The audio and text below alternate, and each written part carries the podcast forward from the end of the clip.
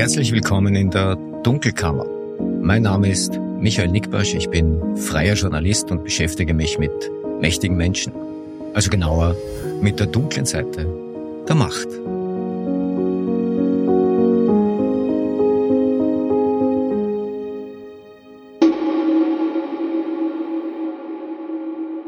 Das ist die 48. Ausgabe der Dunkelkammer, die letzte des Jahres 2023. Was für ein Jahr auf so vielen Ebenen. Ja, Soweit es mich betrifft, hätte es verrückter kaum sein können. Am Jahresanfang stand ich nach 23 Jahren Profil beruflich vor dem Nichts.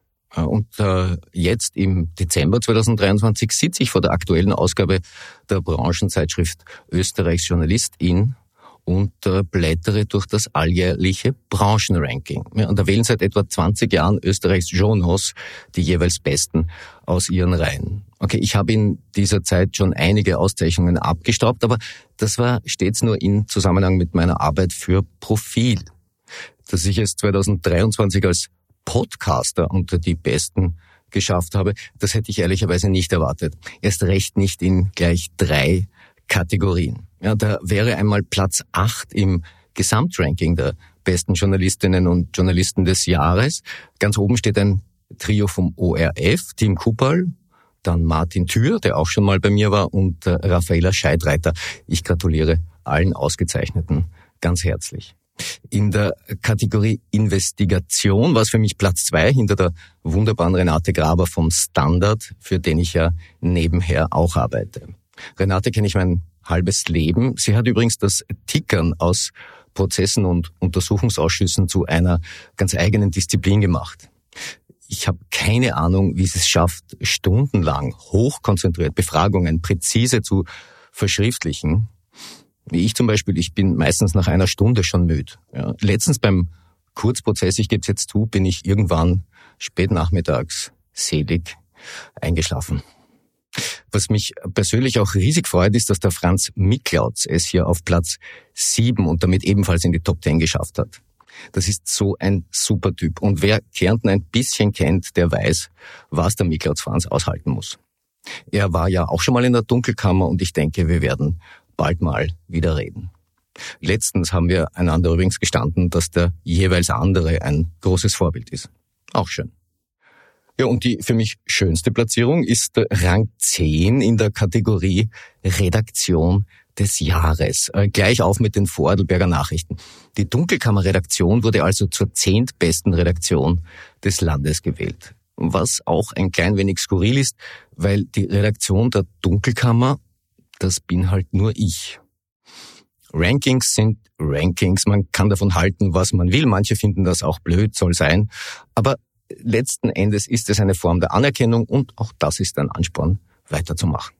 Mein Jahr 2023 hätte schließlich auch ganz anders laufen können, so wie sich der Jahreswechsel damals angelassen hatte. Dass ich gerne auf heuer zurückschaue, hat auch und vor allem mit Stefan Lasnik zu tun.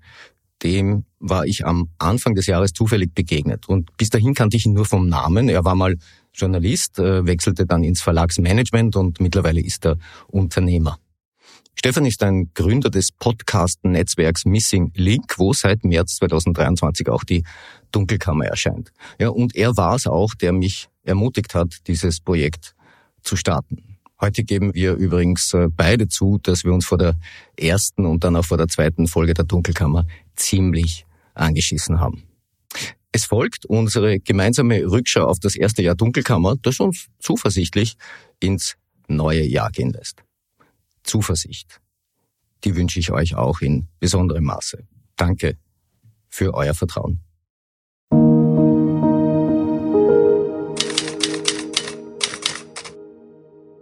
Und bei mir in der Dunkelkammer begrüße ich jetzt Stefan Lasnik. Hallo Stefan, danke fürs Kommen. Hallo Nick, danke für die Einladung. Wobei richtigerweise muss man sagen, ich bin ja bei dir eingeladen. Die Dunkelkammer wird, wenn sie im Studio aufgezeichnet wird, ja Missing Link Studio aufgezeichnet. Und das ist deins. Also eigentlich bin ich ja dein Gast. Ja, aber ich bin in deinem Podcast zu Gast und ich muss zugeben, ich bin auch ein bisschen nervös, weil in der Dunkelkammer zu Gast zu sein, ist schon was Besonderes. Ja, dann geht's jetzt ungefähr so wie mir bei der Aufzeichnung, jedenfalls der ersten Episode im Anfang März, also Ende Februar richtigerweise, äh, dem war eine Begegnung vorausgegangen zwischen uns beiden, wir kannten einander nicht, die in letzter Konsequenz mein Leben verändert hat. Ja, meins in einer gewissen Weise auch. Ähm, und ich habe das irre witzig gefunden, dass wir uns vorgestellt werden, wobei wir beide schon voneinander gewusst haben und da beide schon dran gedacht haben, ob wir nicht vielleicht zusammenarbeiten sollten. Und dann durch diese zufällige Begegnung und die Vorstellung durch den Andi Kaltenbrunner im Eiles äh, die nur deswegen stattgefunden hat, weil ich einen Termin im Rathaus gehabt habe und zu früh dran war und mir gedacht habe, gut, dann gehen wir ins Eiles einen Kaffee trinken. Und dort haben wir uns getroffen. Ja, das war wirklich eine sehr zufällige Begegnung. Ich war vollkommen planlos damals. Meine äh, nicht ganz freiwillige Trennung von Profil lag da erst wenige Tage zurück. Es war der Jahreswechsel. Ja, es war im Jänner irgendwann, ja. Und äh, wir haben am gleichen Tag, nachdem wir einander vorgestellt wurden, vom Andi Kaltenbrunner telefoniert. Ich wollte damals ein, äh, ein Newsletter äh, konzipieren und bin aber rasch mutlos geworden mit Blick auf den, auf den Aufwand, der damit einhergegangen wäre, um den überhaupt quasi mal zu konzipieren und in den Markt zu stellen. Und äh, ja, und dann der, Name Stefan Lasnik und die Podcast-Expertise haben dann ganz schnell dazu geführt, dass wir über ein Podcast-Projekt geredet haben.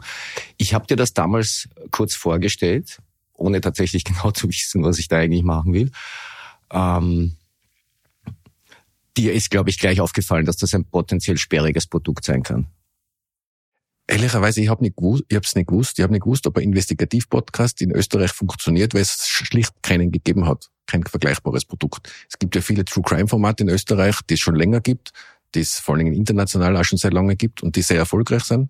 Also prinzipiell wollen sich Menschen offensichtlich schon mit den dunklen Seiten von uns beschäftigen, als Hörerinnen jetzt gemeint. Ähm, aber ob das jetzt politisch ähm, wirtschaftlich Korruption, investigativ, ob das funktioniert, das habe ich nicht gewusst. Ähm, und ich bin aber in der digitalen Welt so jetzt sozialisiert worden, dass man sagt, man muss auch Sachen ausprobieren. Und vielleicht kannst du dich erinnern, dass ich zu dir gesagt habe, ich würde es total gern ausprobieren, aber ob es funktioniert, weiß ich nicht. Und wenn wir ein paar hundert Downloads am Anfang haben, dann sind wir auch glücklich, weil das werden wir dann langsam aufbauen, die Reichweite. Ich erinnere mich gut daran. Ich weiß auch, dass du gesagt hast, dass das ein Marathon ist. Also, dass ich da jetzt nicht mit der Erwartung rangehen kann. Ah, jetzt mache ich das halt und jetzt will das jeder hören. Ähm, aber was noch dazu kam, war, dass ich ja überhaupt keine Ahnung hatte, ob das, was ich mein Leben lang in schreibender Weise mache, auch in vertonter Weise funktionieren kann. Also kann man, kann man das, was man da quasi an Recherche darlegt, überhaupt so erzählen, wie ich das gerne möchte. Und äh, ich bin bis heute ähm, habe habe ich Themen, wo ich mir denke, das ist unmöglich zu erzählen. Also gerade wenn es ähm, wenn es Richtung Offshore-Transaktionen geht, man kann so schwer äh, eine Transaktionskette zwischen Briefkastenfirmen erzählen. Ungleich einfacher kann man sie natürlich darlegen, schreibend und, und, und auch quasi mit Organigrammen und dergleichen ausstatten. Das geht ja alles akustisch. Also man ist die Signer, dann braucht man wie viel 46 A3-Zettel. Dann, geht, dann nutzt dann das Magazin auch nichts mehr. Stimmt allerdings. Und ich lerne nach wie vor, also in diesem Metier natürlich. Es wäre jetzt auch ein Wunder nach, äh, nach so kurzer Zeit. So kurze Zeit heißt tatsächlich ein Dreivierteljahr. Also wir beschließen jetzt mit dieser Folge auch unser erstes gemeinsames Jahr. Wenn du jetzt äh, ausgehst von, äh, das wird ein Marathon, was, was ist deine, deine Bilanz der Dunkelkammer nach einem Dreivierteljahr? Also der Start war ja so, dass ich, also Erwartungshaltung, ich habe gefunden, dein Konzept war gut und äh, diese Art von Journalismus hat mich immer schon fasziniert ich habe ja meine Medienlaufbahn im Prinzip auch als Mini-Investigativjournalist begonnen. Ähm, ich habe damals als, als neben dem Studium als freier Redakteur beim Tiroler Monatsmagazin gearbeitet. Die Vorbilder des damaligen Monatsmagazins waren unter anderem das Profil. Ähm, und wenn man jetzt nach Deutschland schaut, äh, der, der Spiegel. Und da vor allen Dingen dieses investigative, kritische, den Herrschenden auf die Finger schauende.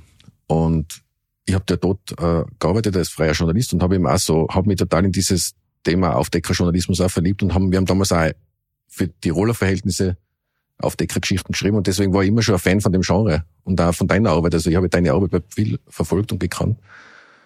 Äh, und ich war mir sicher, dass es, dass es ein wertvolles journalistisches Produkt wird. Was, man nicht, was ich mir nicht vorstellen habe können, ist, wie viele Downloads wir haben und wie viele Leute sich das anhören werden. Und ich war bei der ersten Folge echt geflasht. Das hätte ich mir nie, nie im Leben gedacht dass die erste Folge so erfolgreich ist. Und dann war natürlich schon ein bisschen die Angst da, gut, das war jetzt eine mega erfolgreiche erste Folge, wie wird die zweite, dritte, vierte Folge? Weil es kann ja oft auch sein, dass die Leute sagen, okay, die erste Folge, da kriegt man Aufmerksamkeit, dann war der Wechsel von, also der Weggang vom Profil.at und so, da hat man nicht genau gewusst, wie viel macht das jetzt aus. Und was danach passiert ist, hat mich positiv überrascht.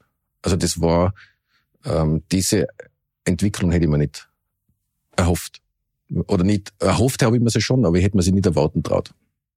Ja, was war ich nervös vor der ersten Folge? Nicht? Das hat jetzt überhaupt nichts mit dem zentralen Thema der ersten Folge zu tun, mit Richard Grasel, der ist mir ehrlicherweise wirklich wurscht. Es ging um, es ging einfach um, okay, das ist jetzt quasi meine Signature-Episode, gleich die erste, weil was Geschichte da jetzt?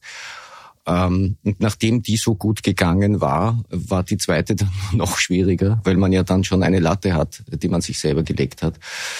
Und wenn wir jetzt die mittlerweile 46 Folgen sind erschienen, seither zusammen bilanzieren, wir halten bei 390.000 Downloads über alle Folgen hinweg. Ähm, mir kommt das jetzt ehrlicherweise viel vor, aber ich, nachdem ich überhaupt keine Vergleiche habe, frage ich jetzt den Podcast-Experten, wie liege ich mit 390.000? Also du liegst jetzt nach meinem Wissensstand, wir kennen ja vor allem unsere eigenen Zahlen aus unserem eigenen Netzwerk sehr gut und von den anderen ähm, kennt man Zahlen, die halt kol kolportiert werden. Aber ich würde sagen, du liegst mit deinen Downloadzahlen im oberen Drittel der österreichischen Podcasts, was für das Thema und dieses ganz klar ausgewiesene Investigativ ähm, Motiv extrem viel ist, finde ich.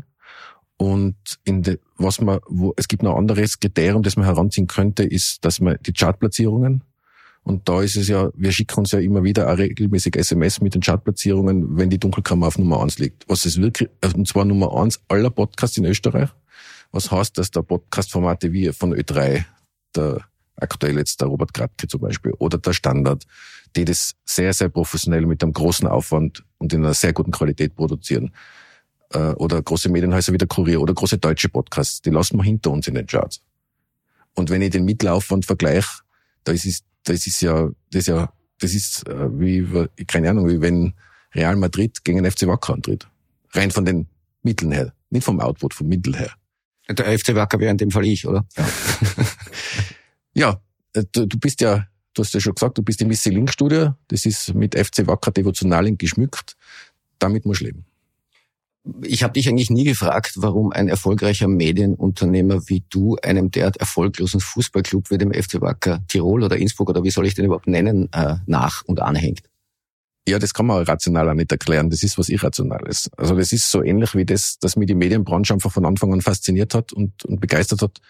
Der Club, man muss dazu sagen, ich bin zu guten Zeiten Club-Fan geworden und dann geht man aber in schlechten Zeiten mit. Es hat auch was mit Loyalität zu tun und mit Treue ich nehme dich beim Wort, sollst bei der Dunkelkammer mal, mal nicht so rund laufen. Eine Frage, die ich immer wieder bekomme, ist, äh, wie finanziert sich dieses Projekt?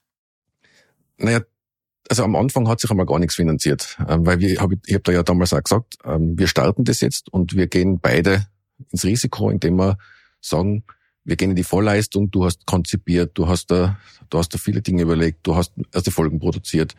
Wir haben äh, unser Equipment zur Verfügung gestellt. Wir haben unseren Producer, den Rainer, zur Verfügung gestellt. Der heute auch hier sitzt. Hallo Rainer. Ist. Hallo Rainer. Danke Rainer. Ähm, und ähm, da war mir gar kein Geld da. Mittel- und langfristig haben wir ja vereinbart, dass wir den Podcast äh, dual finanzieren wollen. Also einerseits durch Erlöse von Kundinnen und Kunden, die Werbung schalten im Podcast.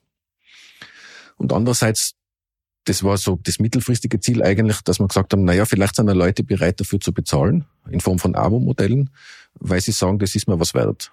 Und das ist eigentlich auch total erstaunlich im Rückblick, wenn ich so drüber nachdenke, dass wir beides heuer bereits umgesetzt haben und eben auf beiden Seiten bereits Erlöse haben. Also es gibt Abo-Erlöse, ähm, wo Leute sagen, sie sind, sie finden den Podcast so gut, dass sie dafür bereit sind, Geld zu zahlen.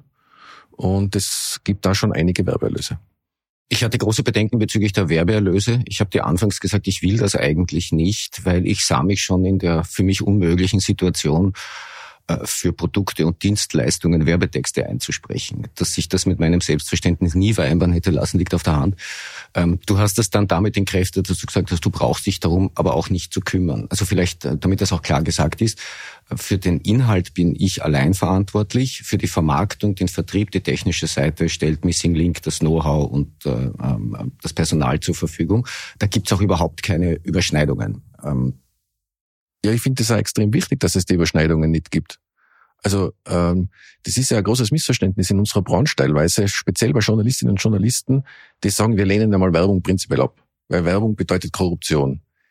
Das stimmt nicht. Also es gibt Fälle, wo Werbung Korruption bedeutet, ja. Äh, das ist aber nicht das Werbeverständnis, das wir bei Missing Link haben. Unsere Werbepartnerinnen und Partner nutzen unsere Umfelder, unsere redaktionellen Formate, unsere Inhalte dafür, dass sie ihre Werbung dort platzieren und Menschen erreichen. Das ist per se nichts Schlechtes. Wenn jemand zu mir sagt, ja, ich würde bei Ihnen gern Werbung machen, nehmen wir jetzt gleich einen Podcast in der Dunkelkammer, aber dafür soll der Herr Nickbasch bitte nicht mehr so viel über die Signer berichten. Dann würde ich sagen, gescheißen. Das geht nicht. Also du kannst da nicht, du kannst da gerne einen Werbeplatz wünschen, du kannst dir die Länge wünschen, du kannst dir den Inhalt wünschen, wir werden das immer kennzeichnen, klar. Aber das kannst du alles wünschen. Aber was der Nick Basch in seiner Folge macht, was er für Inhalte hat, ich sage immer, ich weiß es auch nicht. Das interessiert mich ja nicht, das ist seine Sache. Und wenn man das klar trennt, finde ich schon, dass beides möglich ist. Ähm, es wäre eine fantastische Geschichte, wenn jemand mal so eine Intervention versuchen würde. Ähm, ich gehe sogar so weit, dass ich sage, ich würde es versuchen, dann transparent zu machen, ja, weil das geht einfach nicht. Also das ist ein bisschen eingerissen in, in Österreich so. Das, es gibt ja offenbar Medien, wo das geht, weil sonst würden sie es ja nicht versuchen. Wobei, wobei ich schon dazu sagen muss, es ist, es ist totale Ausnahme. Also ich habe das wirklich ganz, ganz selten. Und wenn, dann ist es eher so ein bisschen patschert sogar. So, na, unser CEO, der hört sogar in die Dunkelkammer und kannst du nicht einmal einladen, der hätte so viel zu erzählen. Wobei Dunkelkammer ist jetzt ein schlechtes Beispiel, da will eigentlich niemand eingeladen werden. Aber, aber sagen wir, unser Format ganz offen gesagt, das ist ein bisschen äh, weniger investigativ und da gibt's die Wünsche schon und dann ist, dann kommt im Nachsatz so, ja, und wir wollten eh schon lange mal mit euch über Werbung reden. Und ich sage dann an der Stelle immer, hm, schlechter Zeitpunkt für die Aussage. Weil wenn man, wenn ihr das versucht miteinander zu verknüpfen, dann wird wahrscheinlich weder das eine noch das andere stattfinden. Und das kostet uns vielleicht da oder dort Geld, aber es kostet uns keine Reputation. Und das finde ich langfristig wichtiger. Man findet tatsächlich Medienunternehmen in Österreich, wo das schlicht und einfach geht. Wir müssen da jetzt niemanden explizit in die Auslage stellen, aber äh, ich kenne das auch aus meiner eigenen langjährigen beruflichen Vergangenheit in der, in der Printbranche. Also die sogenannten Anzeigenkooperationen, das ist ein System, das schon lange existiert und auch betrieben wird. Du buchst Anzeigen und bekommst in zeitlicher Nähe redaktionelle Berichterstattung. Und äh, denken sich wirklich offenbar die wenigsten Verlagsmanager was dabei. Ja, und das ist, das hat eben leider dazu geführt, dass, dass es so eine Art, so eine Art Pauschalurteil gibt, dass Werbung generell nur so funktionieren kann. Und das stimmt nicht, weil es gibt auch ganz, ganz viele, und das möchte ich an der Stelle nochmal sagen, ganz, ganz viele Werbekundinnen und Kunden, die das sehr wohl auch klar trennen können, die zum Beispiel eben keine so unmoralische Wünsche stellen. Also ich habe jetzt das wirklich nur mal ganz, ganz selten. Vielleicht auch deswegen, weil wir das auch nicht ausstrahlen, weil es eh klar ist, dass, dass man gar nicht Fragen braucht. Aber es gibt ganz viele Werbekundinnen und Kunden, die sagen, nein, ich finde das Format gut, ich finde den Host gut, ich finde das Thema gut äh, und ich glaube, dass ich da eine interessante Zielgruppe erreiche und deswegen mache ich bei euch Werbung. Und das ist ein ganz fairer Deal. Und weil du davor gesagt hast, Host Street, also ähm, für mich war das eigentlich von Anfang an klar, dass du keine Host-Reads einsprechen kannst, weil ich stelle mir das echt schwierig vor, die OMV schickt uns eine Werbung, du sagst mit deiner Stimme äh, entgeltliche Einschaltung und äh, die OMV ist super und in, den, in der Folge drauf kommt der Investigativgeschichte. Dass sich das nicht ausgeht, das ist, finde ich, total logisch und das ist auch mit den meisten unserer Partner, die Medienunternehmen betreiben, ähm, klassische Medienunternehmen betreiben, die machen, da macht niemand Host-Reads und das ist ja total in Ordnung. Das verstehen auch die Werbekunden. Also ich habe auch dann über das noch nie eine Diskussion gehabt. Ja, und vor allem die Hörerinnen und Hörer wollen sich nicht auf den Arm nehmen lassen. Ich habe, die sind, die sind ähm, so viel schlauer, als viele Medienleute glauben, dass sie sind. Die wird sehr genau erkannt, dass da möglicherweise was nicht stimmt, ja, dass da die Trennung zwischen zwischen Anzeigen und Redaktion nicht so sauber funktioniert, wie alle vorgeben zu tun. Es gibt ja kaum ein Medium in Österreich, wo nicht unabhängig draufstünde. Ja, und das ist das, glaube ich, fatale, weil wenn sie es nicht kognitiv wissen, die Hörerinnen und Hörer oder Leserinnen und Leser, dann spüren sie es. Das darf man echt nicht unterschätzen. Ich glaube, dass das Menschen spüren, wenn sie verarscht werden. Du hast das jetzt eher gesagt. Und das ist, glaube ich, ein Problem unserer Branche, dass da in der Vergangenheit halt viel Schindluder getrieben worden ist und dass das Vertrauen bis zu einem gewissen Ausmaß verloren gegangen ist. Das hat mir ja bei deinem Konzept von Anfang an auch gut gefallen, dass du gesagt hast, du würdest gerne über deine Arbeit erzählen, aber du glaubst nicht, dass das jemand interessiert wen du anrufst und welche Antworten du kriegst und so. Die habt ihr damals gesagt, ich glaube schon, dass das Menschen interessiert. Und dass das auch dazu dienen kann, ein gewisses Vertrauen, das verloren gegangen ist, wieder zurückzuholen. Und ich glaube, deine Erfahrungen sind ja entsprechend, oder? Dass die Hörerinnen und Hörer das durchaus schätzen, wenn du ihnen auch ein bisschen erzählst, ähm, wie du deine Arbeit machst. lustigerweise, das habe ich dann noch gar nicht erzählt, ich habe jetzt kürzlich mit einem Kollegen von dir gesprochen, aus der, also mit einem Journalistenkollegen von dir gesprochen, der hat gesagt, er findet das furchtbar, dass du erzählst, was du tust, weil das, das ist ja eh noch quasi, was ist denn da die Geschichte? Und ich habe dann gesagt, naja, für die ist es uninteressant, weil äh, du machst das ja selber jeden Tag. Aber viele Hörerinnen und Hörer wissen nicht, wie arbeitet der Investigativjournalist und die könnte es vielleicht schon interessieren. Also ich denke, die allermeisten Menschen wissen nicht, wie Journalismus in der, in der praktischen Umsetzung funktioniert, weil woher denn auch? Und äh, das war ja tatsächlich die Überlegung zu zeigen, so mache ich das und so komme ich zu Analysen und Schlussfolgerungen oder Annahmen. Das fällt nicht einfach vom Himmel oder das wird mir nicht von einem Message Control erprobten PR-Berater oder einer Beraterin ins Ohr geflüstert, sondern das ist eben das Ergebnis von Arbeit. So schaut eine Anfrage aus. So schaut eine Anfragebeantwortung aus. Auch um den oder Preis. auch nicht, oder so schaut sie auch nicht ja, aus. Ja. Auch um den Preis, das war einer der skurrilsten Momente in diesem ersten Jahr, ähm, wo ich eine Presseaussendung von, äh, eine Pressebeantwortung, eine Medienanfragebeantwortung von Novomatic verlesen habe, äh, in ihrer Gänze, wo Novomatic gleich einleitend darauf hinweist, was für ein erfolgreicher und äh, guter Glücksspielkonzern sie sind. Und das fühlte sich total merkwürdig an. Aber ich habe mir gedacht, das lese ich jetzt, weil so, so schaut eben eine Anfragebeantwortung eines Unternehmens aus und nicht anders. Ja, ich finde es ja total interessant, wenn du äh, transparent machst, wer gar nicht geantwortet hat. Also auch das und, und auch welche Fragen du geschickt hast. Müsstest du ja auch nicht machen als Journalist. Könntest du sagen, es geht ja niemand nur so aber also ich finde das immer total interessant und es ist immer interessant, wenn jemand nicht antwortet oder wenn jemand über seine Pressestelle antwortet, die eigentlich mit Anfrage gar nichts zu tun hat. Das sind, finde ich, immer Sachen, die durchaus ähm, für Menschen, die sich für die Themen interessieren, äh, interessant sein können und die, glaube ich, eben, wie gesagt, dazu beitragen, dass das Vertrauen in journalistische Arbeit wieder ein Stück größer wird, weil die hat schon abgenommen. Und das ist ja auch ein Grund, wieso Fake News und Social Media Schleuder, äh, also Fake News Schleudern so erfolgreich sein können, weil diese Ankerpunkte den, von Leuten, denen man glaubt, leider weniger geworden sind die letzten mhm. Jahre, mein, mein Gefühl noch.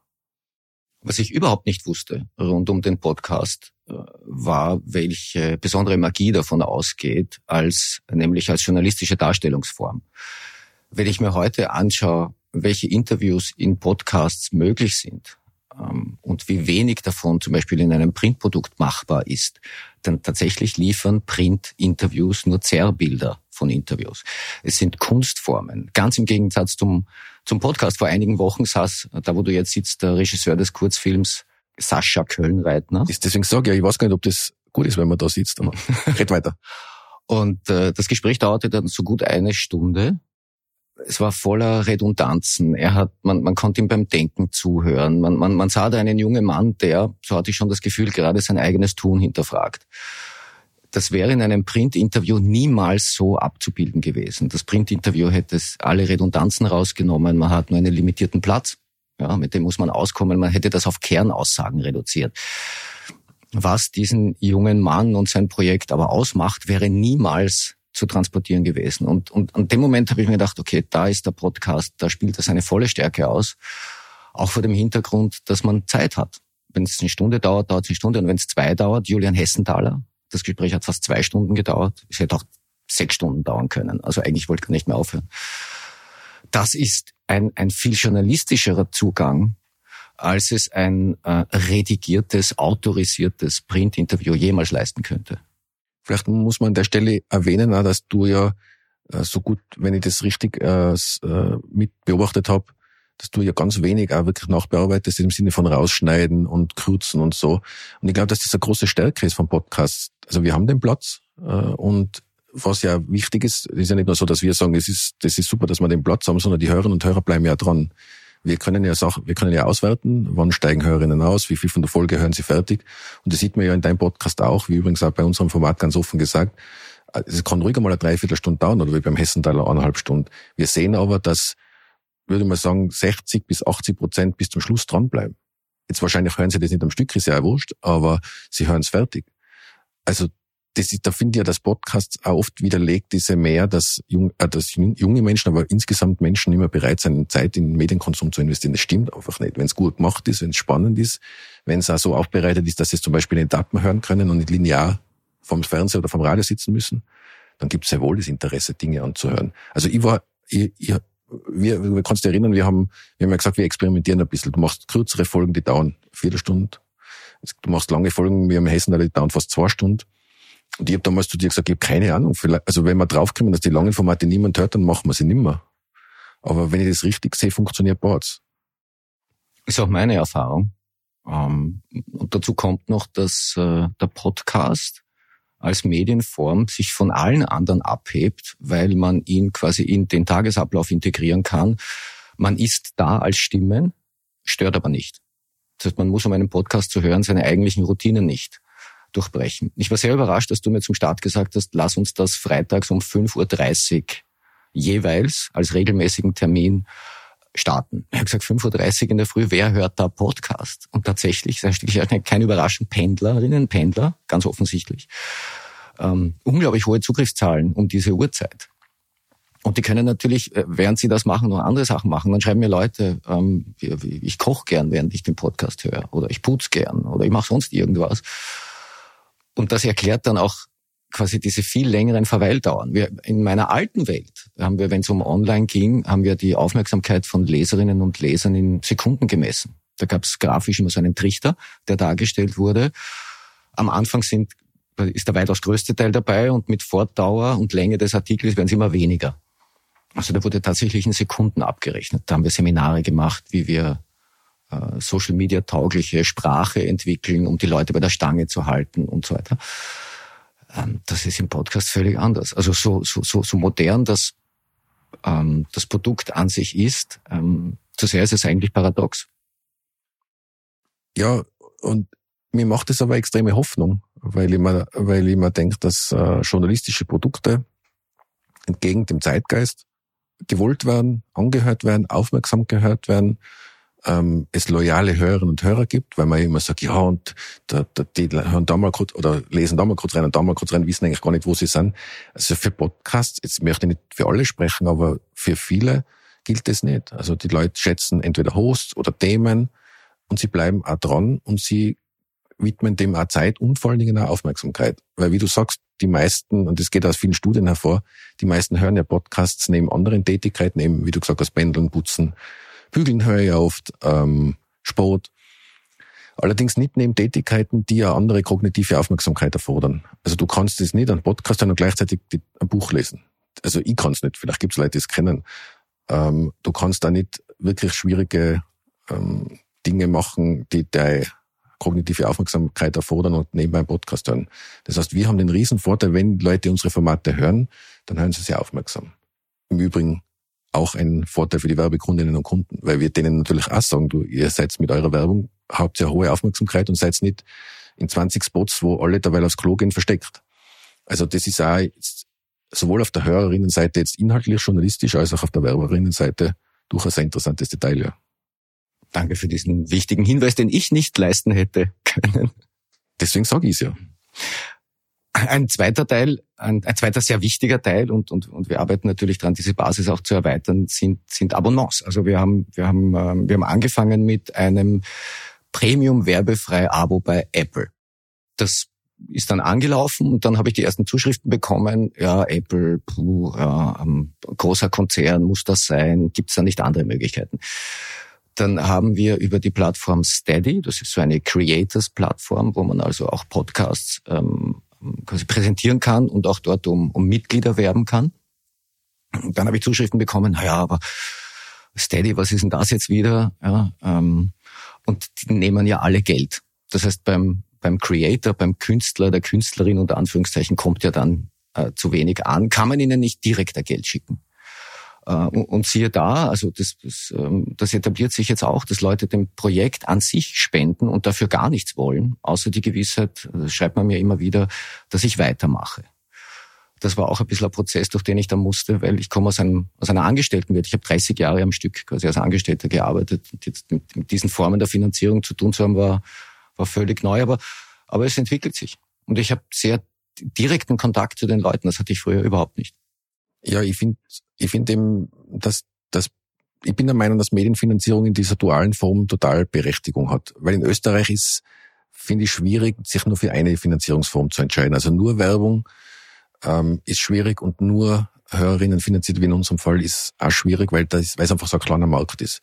Das ist sogar im deutschsprachigen Raum schwierig. Ich meine, wenn ich die New York Times bin und weltweit Abo, Digital-Abos verkaufe, ist was anderes. Aber die Dunkelkammer, also wir, wir sehen es ja an den Auswertungen, du hast einfach den Großteil der Hörern und Hörer in Österreich, logischerweise. Ähm, wobei es gibt ja immer wieder Krisen, die ja weit über die Grenze hinausgehen, wenn jetzt zum Beispiel Ali Siegner hernehmen, also die, die, die wird sicher, ist schon da aufmerksam gehört. Aber also in der Regel sind es österreichische Hörerinnen und Hörer und äh, der Markt ist einfach überschaubar. Und damit auch der Hörerinnenmarkt. Die, selbst wenn viele dafür bereit sind zu zahlen, ist der Gesamtmarkt einfach zu klein, um äh, zu sagen, das ist eine stabile Finanzierung. Und diese ersten Schritte, die wir da gemeinsam gemacht haben, die waren für mich auch Neuland. Ähm, und ich war auch da wieder positiv überrascht. Weil ich hätte jetzt auch gesagt, ja, wenn das ein paar Leute abonnieren, müssen wir damit leben. Äh, weil wir haben ja beide nicht gewusst, ob es die gibt. Aber äh, ich glaube eben, dass es gibt mehr Menschen, als man denkt, die sagen, na, eine bestimmte Art von Journalismus, eine bestimmte Art von ähm, Medien, die will ich unterstützen die kann ich unterstützen. Also ich möchte die Gelegenheit nutzen, um mich wirklich bei allen, allen, allen, die äh, die Dunkelkammer 2023 gehört haben, die sich auch finanziell beteiligt haben, auf die eine oder andere Art ausdrücklich bedanken. Und das möchte ich schon die längste Zeit machen bei einer Community, mit der ich überhaupt nicht gerechnet habe. Ähm, tatsächlich ist also natürlich der weitaus größte Teil der fast 400.000 Downloads in Österreich. Also insgesamt sind es 86 Prozent, wenn ich es richtig im Kopf habe. 86 Prozent aller Downloads sind Österreich. Und der Rest verteilt sich auf Dutzende Staaten. An, äh, am zweiten Platz, wenig überraschend, Deutschland. Aber Rang drei, und das ist mir jetzt echt ein wollte ich immer schon sagen, ein Dank an Südafrika. Südafrika ist seit dem Start der, der, mein drittstärkster Markt. Also da muss es eine starke Community geben, ähm, die, die sich das anhört und ähm, das kommt noch, äh, noch, noch weit vor der Schweiz oder, oder, oder Südtirol, also deutschsprachigen, die Sprachinseln. Ähm, hat mich durchaus überrascht. Ja, liebe Grüße nach Südafrika und auch Russland. Hast du da ein paar Zugriffe, oder? Ja, sind aber nicht so viele und das sind wahrscheinlich alles Agenten. Ja, ich frage mich bei denen immer, wer, wer hört da die Dunkelkammer? Aber ja, wäre mal eine eigene Recherche wert. Und in der Karibik gibt's auch ein paar äh, Österreicher offenbar, die sitzen. Also ich habe auf etlichen karibischen Inseln, ich merke dann immer, wenn's, wenn, wenn Offshore-Themen angegriffen werden, habe ich das Gefühl, hört auch die Karibik zu. Gut, da ist die Herleitung einfacher, wieso das dann da gehört wird. Die Dunkelkammer erscheint im Podcast-Netzwerk Missing Link, dessen Gründer oder Mitgründer du bist. Ähm, da gibt's eben noch eine ganze andere Reihe von Podcasts, die aber alle faktisch nach den gleichen Regeln entstehen. Das heißt, die, die, die Hosts ähm, äh, kreieren das quasi eigenmächtig und äh, Missing Link stellt die Infrastruktur zur Verfügung, die es braucht, um das Ding hörbar zu machen. Genau, also in der Regel ist es so, dass die Hosts ihre eigenen Medienunternehmen sind äh, und den, der, so wie bei dir auch, für den Inhalt verantwortlich sein und äh, die, die Podcasts selbst betreiben. Und wir stellen entweder technische Infrastruktur und Vermarktungsinfrastruktur zur Verfügung oder nur die Vermarktungsinfrastruktur. Und die, die Idee war ja zu sagen, okay, wenn jeder für sich einen Podcast macht, ist das, ist das jetzt publizistisch sehr wertvoll. In der Vermarktung ist es allerdings ein Vorteil, wenn man sich zusammenschließt. Und die Idee ist eben zu, zum Beispiel zu Werbekundinnen und Kunden hinzugehen und nicht zu sagen, wir haben einen Podcast, der hat 3000 Downloads, sondern hinzugehen und sagen, wir haben ein Netzwerk, das hat 600.000 Downloads im Monat. Wollt's da nicht werben? Und dann auch zu sagen, und da könnt ihr euch sogar die Zielgruppe aussuchen. Dann könnt ihr sagen, nein, ihr wollt eher in Richtung True Crime oder in Richtung Unterhaltung oder in Richtung Nachrichten, wohin, wohin auch immer. Und das hat sich jetzt auch bewährt. Also die Idee ist zu sagen, es gibt viele kleine Publisher, und das ist auch gut so, dass es das gibt und das werden wir in Zukunft auch noch viel mehr brauchen. Aber es gibt ein paar Dinge, die man gemeinsam macht und die man bündelt. Und wiederum mit, mit dem Gedanken, wenn wir das machen, kann man sogar noch mehr die journalistische Freiheit einhalten als vielleicht in anderen Konstruktionen. Jetzt mal ein bisschen Werbung für die Missing Link Netzwerkprodukte. Was haben wir denn da alles so? Es war eigentlich eh schon die Werbung. Naja, im Wesentlichen geht es darum zu ich sagen. Jetzt, Verzeihung, ich habe jetzt die einzelnen Podcasts gemeint. Ach so. Ja, ja. Also ähm, naja, das, das, also wir haben jetzt über, Öst, über 80 österreichische Podcasts in unserem Portfolio. Das reicht eben von, einem, äh, von der Dunkelkammer als Investigativ-Podcast über politische Formate, wie ganz offen gesagt. Wir haben aber auch große Medienhäuser als Partner, das Profil, den Kurier, die Oberösterreichischen Nachrichten, die Salzburger Nachrichten, ähm, die kleine Zeitung, ähm, aber genauso dann Independent-Podcasts, große, wie den äh, Andreas Sator mit Erklär mir die Welt und Sonja und Stahl, aber auch kleine Formate wie ein Eurovision Song Contest Podcast, Merci Cherie, Ernährungspodcasts, äh, also ganz viele verschiedene. Ähm, wir machen, dürfen auch technisch den Podcast der Wiener Zeitung betreuen, also den WZ-Podcast weitergedacht.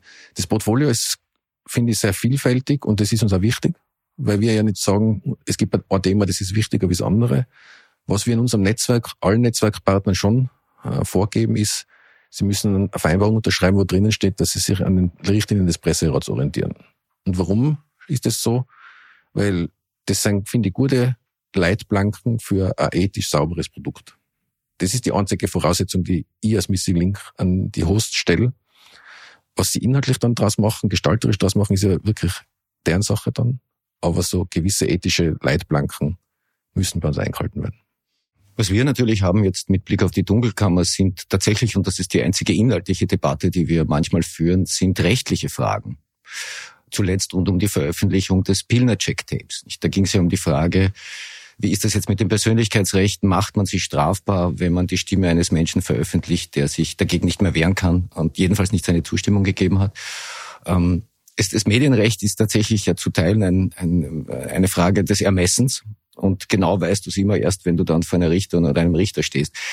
Und die Idee ist natürlich, dass es nicht so weit kommt. Also wir wollen journalistisch äh, hier ein Produkt haben, das, äh, das rechtlich hält und sauber ist und nicht da in Zweikämpfe gehen, weil das könnte ich mir schlicht nicht leisten und äh, du wärst jetzt wahrscheinlich auch nicht bereit, dein Geld für sowas auszugeben.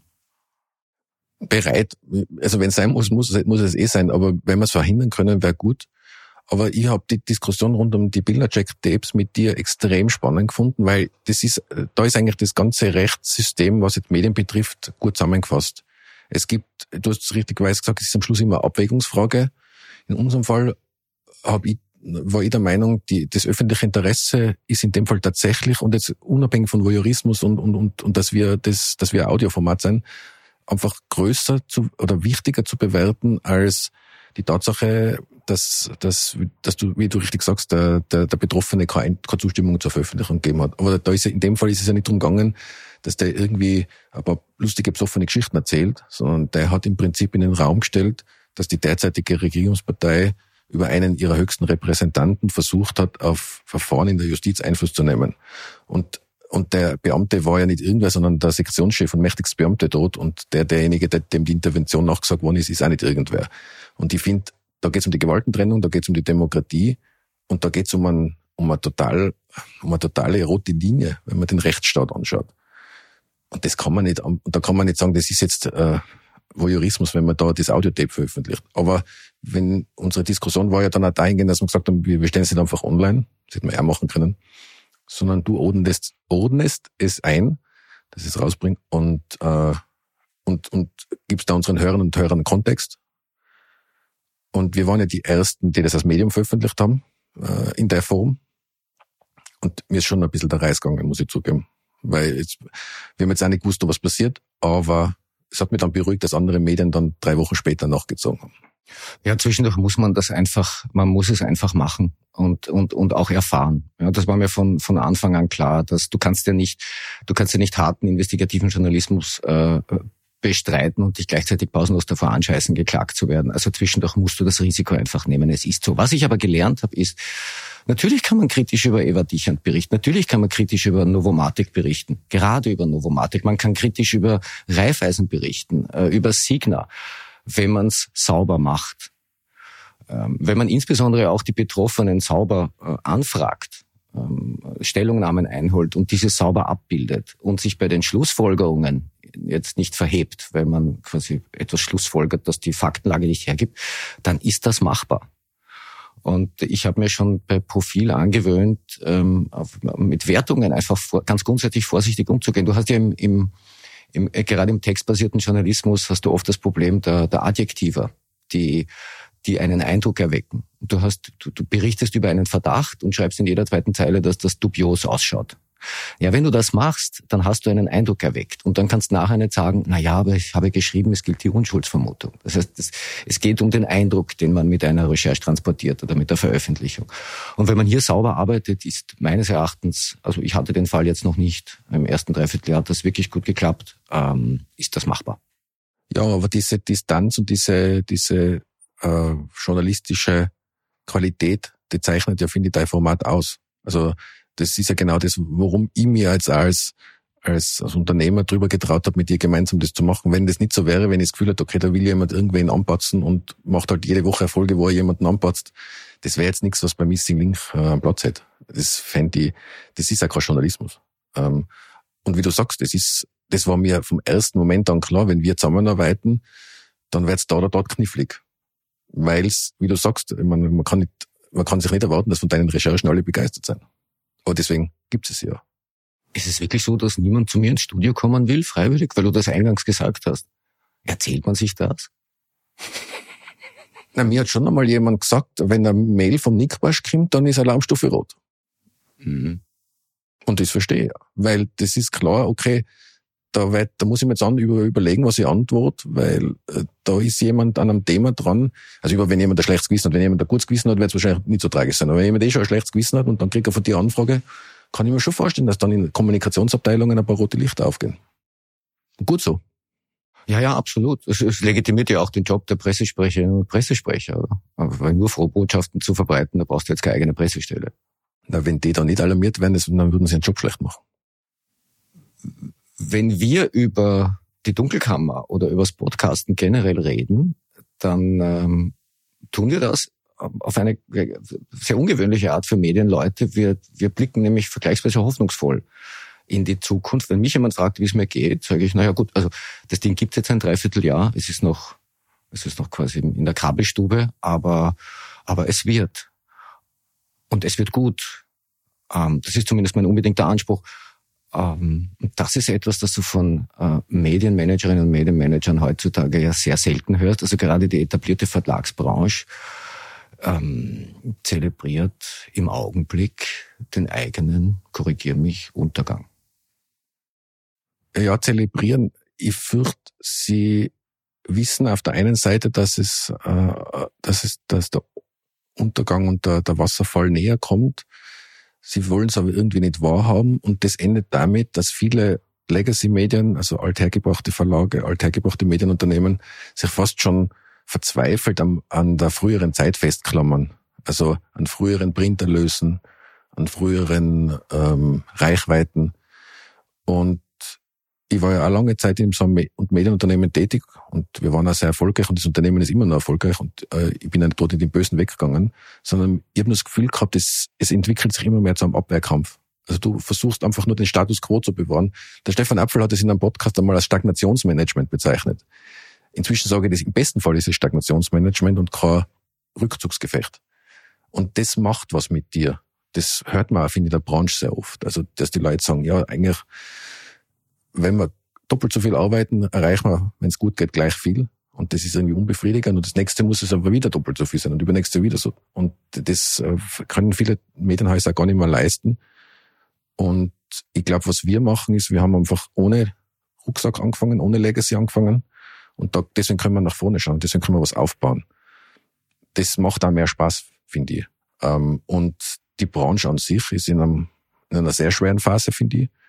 Und ich glaube, das Jahr 2024 wird ähm, für manche noch die ein oder andere negative Überraschung parat haben, im Sinne von, da werden Medienunternehmen in Schwierigkeiten geraten, wo viele Leute sagen, das hätte ich mir nie gedacht. Nämlich starke Marken, die ja die, die viele Leute kennen, die lange Zeit, ohne die lange Zeit der Medienlandschaft nicht vorstellbar gewesen wäre, die werden nächster fürcht in Frage gestellt. Und ich sage das jetzt ohne jede Häme und ohne jeden Zynismus, weil es äh, eigentlich sehr besorgniserregend ist. Ähm, ich äh, vernehme das jetzt wirklich zunehmend, dass äh, gerade in den Redaktionen, also im journalistischen Betrieb, Sorgen bestehen vor dem weiteren Ausfall von Anzeigenkunden ähm, Journalistinnen und Journalisten machen sich Gedanken über das Anzeigengeschäft. Das ist jetzt eigentlich das Schlimmste, was in meinem Geschäft passieren kann, weil da die Trennung immer eine absolute war und auch sein muss. Es hat die, die ein Produkt inhaltlich herstellen, überhaupt nicht zu interessieren, wer dort inseriert. Nun ist es aber mittlerweile offenbar so, ähm, weil das Inseratengeld so knapp geworden ist. Und das bedeutet in der Praxis ganz offensichtlich, dass manche Themen schlicht und einfach nicht mehr angegriffen werden, weil man nicht das Risiko in Kauf nehmen möchte. Gilt übrigens auch für rechtliche Auseinandersetzungen. Man will nicht in den allerletzten Zweikampf gehen, weil auch die Folgen, die Rechtsfolgen und die Kosten, die damit einhergehen, ein Problem darstellen können. Und was eine Gesellschaft überhaupt nicht braucht, sind brave Medien. Deswegen macht mir ja die Zusammenarbeit mit dir so großen, großen Spaß, weil die, wir leisten einen kleinen Beitrag dazu, finde ich, dass das eben nicht so passieren kann. Dass eben nicht äh, große Kundinnen und Kunden, die das vielleicht wollen, Ministerien, Regierungen, das Gefühl haben, okay, sie können die, die, die Berichterstattung durch ihre Geldgabe oder Nichtgabe so beeinflussen, dass sie in ihrem Sinne ist. Das, ich glaube, dass das der Anfang vom Ende einer Demokratie sein kann. Und meistens auch ist. Also man muss ja nur in autoritäre Länder schauen. Das Erste, was dort unter Kontrolle gebracht wird, sind die Medien, dann folgt die Justiz, dann folgen, wenn es noch schlimmer ist, Militär und Polizei. Und so werden autoritäre Systeme aufgebaut. Aber ein Baustein, in welcher die Reihenfolge variiert, aber ein Baustein sind immer die Ausschaltung von freien und kritischen Medien. Das kann man in jeder Diktatur, in jeder äh, autoritären Entwicklung kann man das nachlesen. Und ähm, ich sehe gewisse Tendenzen in Europa, die in die Richtung gehen und wir müssen gar nicht so weit schauen. Ich meine, wir sitzen in Wien, ein paar Kilometer weiter ist Ungarn. Also man muss ja gar nicht weit schauen, um zu erkennen, was das bedeutet, wenn Medien gleichgeschalten werden. Äh, Russland ist äh, ein ganz erschreckendes Beispiel, wie desinformiert die Menschen dort sind. Weil natürlich, weil es keine unabhängigen kritischen Medien mehr gibt. Und jetzt kann man sagen, da lassen nicht mal immer den Teufel an die Wand. Ja, das mag schon sein, aber so kleine Tendenzen zu sagen, na, was heißt eigentlich kleine Tendenzen? Ich meine, es gibt bei unserer Partei, die ganz offen sagt, wir werden den Journalisten schon, na, der Kabarettist wird nur mal beim AMS auftreten und der, die Journalisten, wie haben sie gesagt, werden wir Benehmen beibringen. Es ist ja eh nicht mehr so, dass es verklausuliert wird, was man vorhat. Und ich finde, dem muss man entgegentreten. Hat schon Jörg Haider seinerzeit gesagt, dass in den Redaktionsstuben nicht mehr so viel gelogen werden soll. Nicht? Ich glaube, er hat gesagt, er wird dort aufräumen, wenn ich es richtig mhm. in Erinnerung habe. Mhm. Eine Wahrheit ist, dass äh, der wirtschaftliche Druck äh, in der österreichischen Medienbranche über Jahre ja schon groß ist und jetzt immer größer wird, weil ähm, das Papier einfach lastet auf den Geschäftsmodellen, also das Papierprodukt. Und ähm, die, die, die, die vielbeschriebene Urbanisierung bei uns nehme ich jetzt nicht wahr ähm, als äh, die Röne Bankos dieser Welt kaufen sich in Zeitungen ein. Der eine, der es gemacht hat, bei dem hat es jetzt nicht so gut funktioniert. Ähm, sondern vielmehr die Medien urbanisieren sich auf eine gewisse Weise selbst, indem sie vor all dem öffentlichen Anzeigengeld quasi auf die Knie gehen und äh, bereit sind, dafür Dinge zu tun, womit wir wieder bei der Debatte sind, nicht jede Werbung ist böse, nicht jede Werbung ist korrupt, aber wir haben es gerade, soweit es den Boulevard betrifft, da besonders schon Verdachtsmomente, dass im Abtausch für öffentliches Anzeigengeld eben freundliche Berichterstattung geleistet wurde. Und da geht es jetzt nicht nur um die ÖVP-regierten Ministerien, es geht natürlich auch, das sei gesagt, um die SPÖ in Wien. Absolut. Ähm, und da, da ist wieder die Welt nicht schwarz-weiß. Also wir haben ähm, in bei Missing Link, ähm, bei unseren, unseren, unter unseren Kundinnen und Kunden sind auch Ministerien, ähm, die unter anderem sogar in deinem Podcast schon gelaufen sind. Ja, tatsächlich. Das Klimaschutzministerium hat für, für, für, für thermische Sanierung geworben. Stimmt, ja, und das Finanzministerium hat auch schon bei dir geworben. Ähm, ohne dass du es gewusst hast. Aber was, was, was entscheidend ist, äh, ist, ähm, ich kann, also ich kann mich hundertprozentig dafür verbürgen, dass diese, also diese Einschaltungen bei uns ohne inhaltliche Anforderungen passieren. Also das würde ich auch nicht zulassen, habe ich davor schon gesagt. Das heißt, die sagen nur, okay, wir wollen Podcasts bespielen, wir wollen junge Menschen erreichen, wir wollen journalistisch wertvolle Formate buchen, deswegen schalten wir Werbung bei euch. Ähm, es gibt dann die andere Form, speziell wenn sie von Parteien ausgeht, die sagen, ja, wir würden bei euch was machen, aber dafür hätten wir gern die und die Geschichte. Das ist etwas, was bei uns nicht stattfindet, ähm, was es nie geben wird, was es aber woanders tatsächlich gibt, und zwar, wie du richtig sagst, in allen Formen. Also das ist, man muss da echt aufpassen, äh, wenn jetzt nächstes Jahr die ÖVP äh, Inseratenaffäre vor Gericht landen wird, du wirst sicher viele Dunkelkammerfolgen drüber machen dürfen, dann, dann ist der Fokus auf die ÖVP und äh, das ist nicht ganz äh, fair im Sinne von, oder nicht ganz vollständig erzählt dann, weil es betrifft andere Parteien genauso. Und die, den Versuch gibt's von anderen Parteien, du hast gesagt, in, die Wiener SPÖ hat sich da auch in der Vergangenheit manchmal dafür interessiert, das gibt's von anderen Parteien genauso. Und da, das sind einfach Grenzüberschreitungen. Das geht nicht. Ähm, ich möchte aber deswegen nicht alle öffentlichen Gelder in ein schlechtes Licht drücken, ähm, weil es gibt genauso öffentliche Gelder, die keine Gegenleistung dran knüpfen. Also außer die werbliche Gegenleistung natürlich, ist eh klar. Und warum ist das aber ein Riesenproblem in Österreich, weil du es angesprochen hast?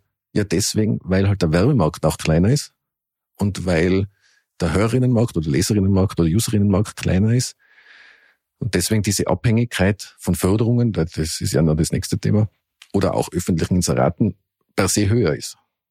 Also da kommen jetzt zwei Sachen zusammen. Da ist schon mal per se eine höhere Abhängigkeit, wenn nicht so viel Geld im Markt ist und das öffentliche Geld eigentlich wichtig ist, um Medien zu finanzieren.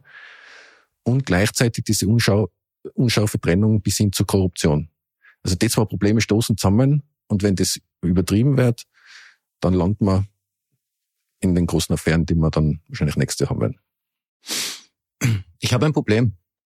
Ähm, ein, ein Dilemma, wie, äh, wie Hartwig Löger an der Stelle vermutlich ein, ein, sagen würde. In dem Fall kein Erinnerungsdilemma, sondern ein Entscheidungsdilemma. Ähm, am 8. Jänner 2024 steigt das diesjährige Sauschädelessen.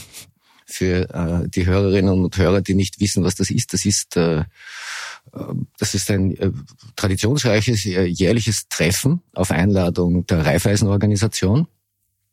Raiffeisen kommt bei mir ja immer wieder mal vor. Wie hast du jetzt einmal geschrieben, keine gute Österreich-Geschichte ohne Raiffeisen? Ja, tatsächlich. Was wäre eine gute österreichische Erzählung ohne Raiffeisen? In dem Fall auch wieder Raiffeisen.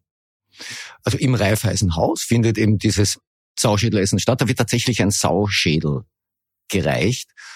Ähm, aber es geht tatsächlich nicht um den Sauschädel, sondern um das Publikum, das sich dort herumtreibt. Das sind die Spitzen aus Politik, aus Medien, dem Bankgeschäft.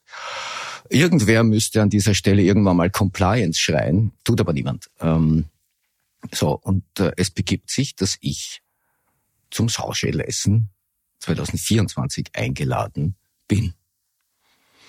Jeder, der mich das gesagt hat, sagte, was, die haben dich eingeladen. Äh, irgendwer hat dann gesagt, möglicherweise bist du da, der Sauschädel. Und jetzt stellt sich natürlich die immer die Frage, wie geht man mit so einer Einladung um? Ja, erstmal Gratulation. Ähm, es werden nicht viele Leute zu dem Essen eingeladen. Ich habe zum Beispiel nie geschafft auf die Einladungsliste. Ähm, und viele andere haben es auch nie geschafft. Die Einladung ist äh, nicht übertragbar, glaube ich. Ja, na, es ist wirklich eine exklusive Einladung. Und in deinem Fall, finde ich, spiegelt, ist es ja tatsächlich ein Dilemma. Ähm, und ein gutes Beispiel dafür, wo, wo fängt man an und wo hört man auf? Also ich habe da ja meine Einschätzung dazu eh schon gesagt. Ich finde, äh, du solltest hingehen, aber du solltest darüber berichten. Mit der Gefahr, dass du das letzte Mal eingeladen warst. Äh, ganz sicher sogar. Also ähm, die, dieses Sauschädelessen gibt schon seit einiger Zeit und ich kann mich jetzt ehrlicherweise nicht daran erinnern. Ich war ein einziges Mal vorher als Profilredakteur, gab es eine gewisse Rest. Chance, dass du dort eingeladen wirst. Wirklich eingeladen war natürlich immer nur Christian Reiner. Irgendwann war ich dann auch dort einmal.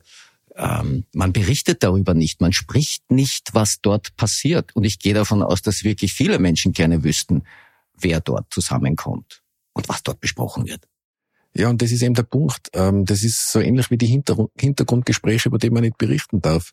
Ich finde das höchst problematisch. Ähm, es ist ein Unterschied, ob man, ob man jetzt wie du als Investigativjournalist mit einem Informanten oder einer Informantin spricht unter dem äh, Schutz des Redaktionsgeheimnisses, weil sonst braucht man keine Informantinnen und Informanten schützen. Das ist, das ist klar, dass das sowas gibt. Aber ein Hintergrundgespräch von einem Bundeskanzler mit 15 Chefredakteurinnen und Chefredakteuren aus ganz Österreich. Ausgewählten. Ausgewählten. Danke, ja, ausgewählten. Also nicht irgendwie so, das sind alle eingeladen, sondern da sind halt die eingeladen, mit denen man reden will. Und dann bei dem Gespräch zu sagen, ich rede halt mit euch, aber ihr dürft nichts drüber berichten. Und am Schluss kriegt es eine Presseaussendung mitgeben. Ich finde, der Christian Nuss hat das in seinem, an seiner letzten Newsletter sehr, sehr, sehr, sehr gut beschrieben. Dann kriegst du am Schluss kriegst du einen Zettel mitgeben, wo drauf steht, was man berichten soll, darf. Das geht nicht. Das geht einfach nicht. Äh, das ist, weil wir ganz am Anfang halt über die, über das Vertrauen in Medien gesprochen haben. Das ist zum Beispiel vertrauenszersetzend, finde ich. Und das Sauschälessen geht auch in die Richtung. Man tauscht sich dort aus, man hat's lustig, man sauft, man, man isst. Ähm, man sauft vor allem. Ja. ja, hoffentlich werden wir was essen, auch, aber den Sauschäl, aber, aber ja, in erster Linie werden wir viel trinken. Und dann findet eine Verbrüderung statt und über allem steht aber, aber darüber reden wir nicht. Genau. Finde ich jetzt, wenn man Journalismus so macht wie du und wenn man so versteht wie du, äh, schwierig. Ähm, das finde ich geht nicht. Also wenn man Geschäftspartner ist oder, keine Ahnung, äh, sonstiger Freund des Hauses ist, finde ich es völlig unproblematisch. Sollen sie trinken und essen bis in der Früh. Aber als Investigativjournalist finde ich es echt ein Grenzgang. Also ich finde es ehrlicherweise für, für jeden Journalisten, jede Journalistin ein Grenzgang, der dort teilnimmt, weil äh, Journalistinnen haben schlicht nicht dem Selbst, meines Erachtens dem Selbstverständnis nach, Teil der Elite zu sein, der sie auf die Finger schauen sollten. In dem Moment, wo du da auf Augenhöhe kommunizierst, und alle sind sie per Du natürlich, verlierst du ganz automatisch deine Kontrollfunktion. Ja, es ist, äh, ich habe das in meiner Managerkarriere auch gesehen, es ist eine ganz schwierige Gratwanderung. Du bist natürlich schon bis zu einem gewissen Grad auch stolz drauf, wenn du da dazugehörst oder wenn du zu solchen Sachen eingeladen wirst. Das, also jeder, der sagt, es ist total einfach, das abzulehnen oder total einfach damit umzugehen, das glaube ich nicht. Also das hat schon, das macht schon was mit einem, wenn man zu solchen elitären Dingen eingeladen wird und das Gefühl hat, man gehört doch dazu. Man redet sich zwar ein, man ist immer noch gleich distanziert und so, aber das ist, ich finde, das ist schon eine schwierige Gratwanderung und das, am Schluss geht's wirklich einfach um die persönliche Integrität. Also es gibt Leute, die können das und die können dann auch immer noch integer handeln. Und es gibt Leute, die lassen sich da schon ganz gern mit reinziehen. Ich meine, ich finde, du hast in einer deiner letzten Folgen über den Benko und seinen Signerbeirat recht ausführlich berichtet. Ich glaube, das ist auch ein gutes Beispiel dafür. Ich glaube nicht, dass die alle mit der entsprechenden Distanz auf die Sachen geschaut haben, weil sonst wäre vielleicht schon früher jemand draufgekommen, dass das unter Umständen schiefgehen könnte. Aber natürlich, wenn man da gebauchpinselt, da wird man eingeladen, ich weiß ja nicht, wo die Beiratssitzungen stattgefunden haben, aber vielleicht auch da oder dort an tollen Locations. Man wird hofiert, man, man, manche kriegen sogar fette Beraterhonorare. Also das ist ja schon etwas, wo man, wo man wo man vermeintlich persönlich wert, wertgeschätzt wird. Und da so stabil zu bleiben und zu sagen, ich kann das unterscheiden zwischen der professionellen Ebene und der persönlichen Wertschätzung und diesem, ich gehöre da auch dazu, das ist schwierig. Also ich, ich war da auch manchmal, also nicht jetzt in, der, in meinem jetzigen Leben als Mini-Medienunternehmer, sondern davor, aber ich war da auch ein paar Mal in Situationen, wo ich gemerkt habe, jetzt muss ich mich entscheiden. Ja, aber es ist gerade bei Journalisten ein Problem, weil deren ursächliche Aufgabe es nicht sein kann, mit den Mächtigen zu saufen. Das ist, das, also, es, es ist ganz grundsätzlich ein Thema, wenn, wenn die persönliche Ebene dann ins Berufliche hineinspielt. Und ein Du-Wort oder sonst eine Verpflichtung ähm, dich daran hindern, zu berichten. Aber genau diese, diese Nähe schafft ja dieses Problem. Also wenn ich mich fernhalte, ähm, komme ich gar nicht in die Situation. Ich weiß schon dann bei in der Journalistenbranche heißt dann immer, naja, man braucht diese Nähe schon, weil sonst kriegst du ja keine Informationen. Ja, eh. Also ich halte mich da seit Jahren fern und komme trotzdem an mein Zeug. Also das ist es wirklich nicht. Die Frage ist ja eher, welche Informationen kriegst du, wenn du Nähe hast? Dann ist, das sind ja nicht mehr die, die wirklich die Person kommuniziert nicht kommuniziert haben will. Also das umgekehrt gesagt, wenn du dann Informationen kriegst und eine Nähe hast, dann sind das die Informationen, wo das Gegenüber sehr wohl weiß, die gibt's ja da deswegen, damit sie kommuniziert werden. Weil diese Frage cui bono, die muss man sich ja, denke ich, bei jeder Recherche stellen. Und ähm, das ist, je näher, finde ich, das ist ja die Frage immer noch wichtiger. Also warum erzählt man die Person das überhaupt? Ist das, weil wir so gut befreundet sind oder ist das, weil wir, weil die die Nähe sucht, damit ich das genauso kommuniziere, wie sie immer das sagt, die Person? Und ich meine, die letzten Jahre in Österreich hat man ja gesehen, was da rauskommen kann, wenn diese Nähe zu groß ist. Und wenn diese Distanz nicht mehr da ist. Stichwort ORF, Stichwort Presse. Also ähm, das sagt eh ganz gut. Vielleicht, ich hoffe, dass das was beitragt dazu, dass dieser Selbstreinigungsprozess stattfindet. In dieser wirtschaftlich schweren Zeit ist meine Hoffnung allerdings nicht endlos. Also einen breiten Selbstreinigungsprozess würde ich jetzt nicht erwarten, aber mir wäre schon, ich wäre schon zufrieden, wenn ähm, wenn einige in der Branche sich daran erinnern, dass äh, wofür sie da sind und das auch nicht vergessen und das auch weiter beherzigen. Alle wird natürlich das nicht erwischen und, und ich habe schon gelernt, dass gerade so ab Ebene Chefredaktion, äh, wenn man dann plötzlich tatsächlich eingeladen wird zu den elitären Runden, zu den Hintergrundgesprächen, einfach aufgrund der Funktion, ähm, da verlieren manche tatsächlich die Fähigkeit, sich abzugrenzen. Etwas, das sie vorher hatten, schlicht weil die Macht sie umarmt und ähm, es dann schon cool ist, nicht? Also am Beispiel Sauschädel essen. Ähm, also ich werde dort, ich wäre, ich wäre, ginge ich dorthin, ähm, wenn schon nicht das Sauschädel, zumindest eine der niedersten Chargen als kleiner Podcaster, weil dort rennt wirklich die gesamte journalistische Elite des Landes rum. Ja, insofern wäre es ja wieder gut, wenn du tot wärst. Also ich, ich, ich sehe dein Dilemma, ich sehe dein Dilemma total. Ähm, du hast noch was angesprochen, äh, den Gedanken, wo ich würde ich gerne loswerden. Ich glaube, was man an dem Beispiel immer gut sieht, ist, gefährlich wird es immer dann, wenn die, wenn man, wenn man als, wenn man als erfolgreicher oder wichtiger oder mächtiger Mensch den Unterschied zwischen Person und Funktion nicht mehr auseinanderhaltet. Also die Einladung zum, zum Sauschädelessen zum Beispiel kriegt man ja nicht, weil man als Michael Nickbasch oder Stefan Lasnik oder Rainer Clemens so wichtig ist, sondern wenn man irgendeine Funktion hat, die für dich interessant ist. Du bist offenbar als Podcaster, was, was jetzt irgendwie toll ist, auch wichtig. Ähm, andere sind als Unternehmerinnen wichtig und andere sind als Politikerinnen wichtig. Aber niemand wird eingeladen, weil er die Person ist, sondern weil er eine Person ist, die eine gewisse Funktion hat. Und wenn man das nicht miteinander trennt, da fällt mir immer ein, dass mir ganz am Anfang meiner Medienkarriere jemand gesagt hat, du kriegst immer nur geliehene Macht. Und das finde ich immer gut. Manche erinnern sich aber nicht mehr dran, dass es einer, also A, einen Unterschied gibt zwischen Person und Funktion und B, dass es immer nur geliehene Macht ist. Und wenn du die zwei Sachen vergisst, dann entstehen die Dinge, die wir die letzten Jahre gehabt haben und die leider für den Journalismus, also wie wir ihn verstehen, extrem schlecht sind. Vor allem, weil es auch eine Missinterpretation der Macht ist. Wenn, wenn man im Journalismusbetrieb Macht hat, dann ist es ja allenfalls die Macht, Missstände aufzudecken und nicht sie zuzudecken. Absolut. Ich vergleiche es auch, da sind wir wieder beim FC Wacker, ich vergleiche es mit, gern mit Fußball. Ich finde, die Aufgabe von Journalistinnen und Journalisten oder uns Medienmachern ist ja nicht, am Spielfeld Tore zu schießen, sondern vom Spielfeld, Spielfeld genau drauf zu schauen, was die da am Spielfeld machen. Aber wir haben es ja in den vergangenen Jahren oder wahrscheinlich Jahrzehnte ja schon ein paar Mal erlebt, dass sich Leute dann einwechseln selber. Also Journalistinnen und Journalisten einwechseln und sagen, ich spiele jetzt auch mit. Das ist immer gefährlich, finde ich. Ich weiß nicht, Stefan, der FC Wacker ist für alles so ein schlechtes Beispiel. Ihr seht eine andere Fußballmannschaft, eine erfolgreich ist ja egal. Ich sage jetzt nichts zu meinen persönlichen Favoriten, weil es ist auch alles übel. Wenn wir dieses Gespräch, was ich gern möchte, in einem Jahr zum Jahreswechsel 23, 24 führen. Ähm, ja, 24, 25 ist das. Äh, 24, 25, ja, schon, das Alter. Ähm, was, äh, was werden wir dann wohl sagen? Was wird uns das Jahr 24 in, in unserer Konstellation hoffentlich bringen?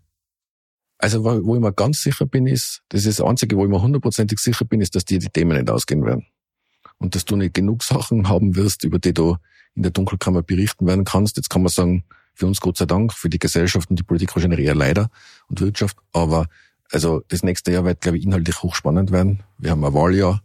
In einem Wahljahr kommt in, einem, in der Regel auch viel Dreck an die Oberfläche. In einem, in einem Wahljahr werden mit noch schlimmeren Mitteln gekämpft, was jetzt journalistisch nicht immer interessant ist, aber manchmal interessant sein kann. Also ich glaube, inhaltlich wird es ein gutes Jahr nächstes Jahr Wir journalistisch gesehen zwei Untersuchungsausschüsse, äh, die nebeneinander laufen sollen. Kein Mensch weiß, wie sich das abspielen wird. Wir haben wahrscheinlich das Anzeigenverfahren Inseraten Causa kurz Beinschab.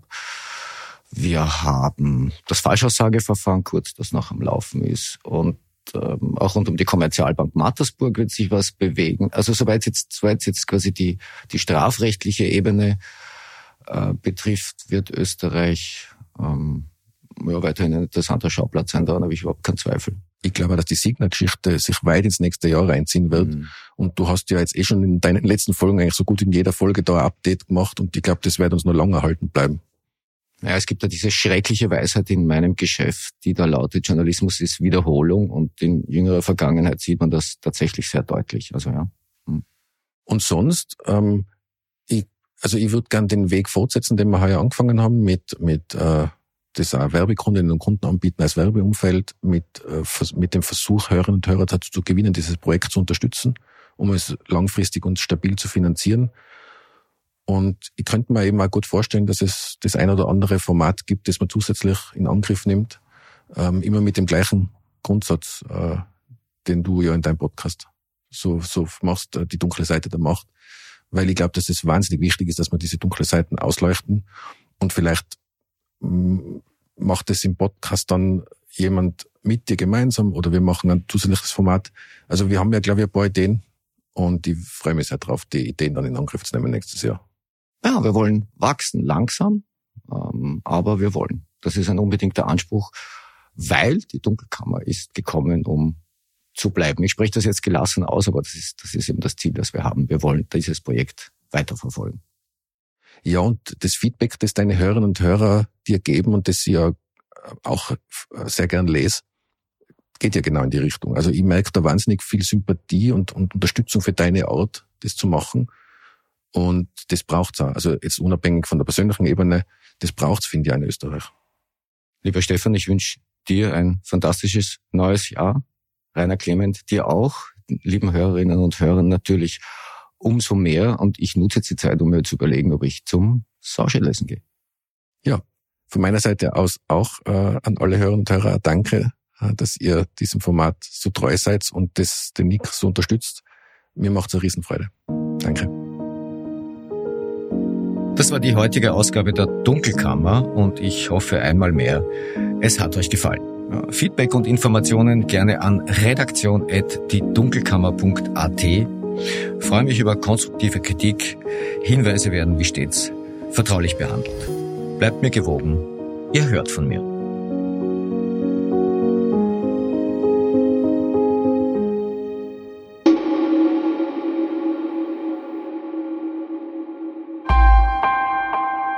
Missing Link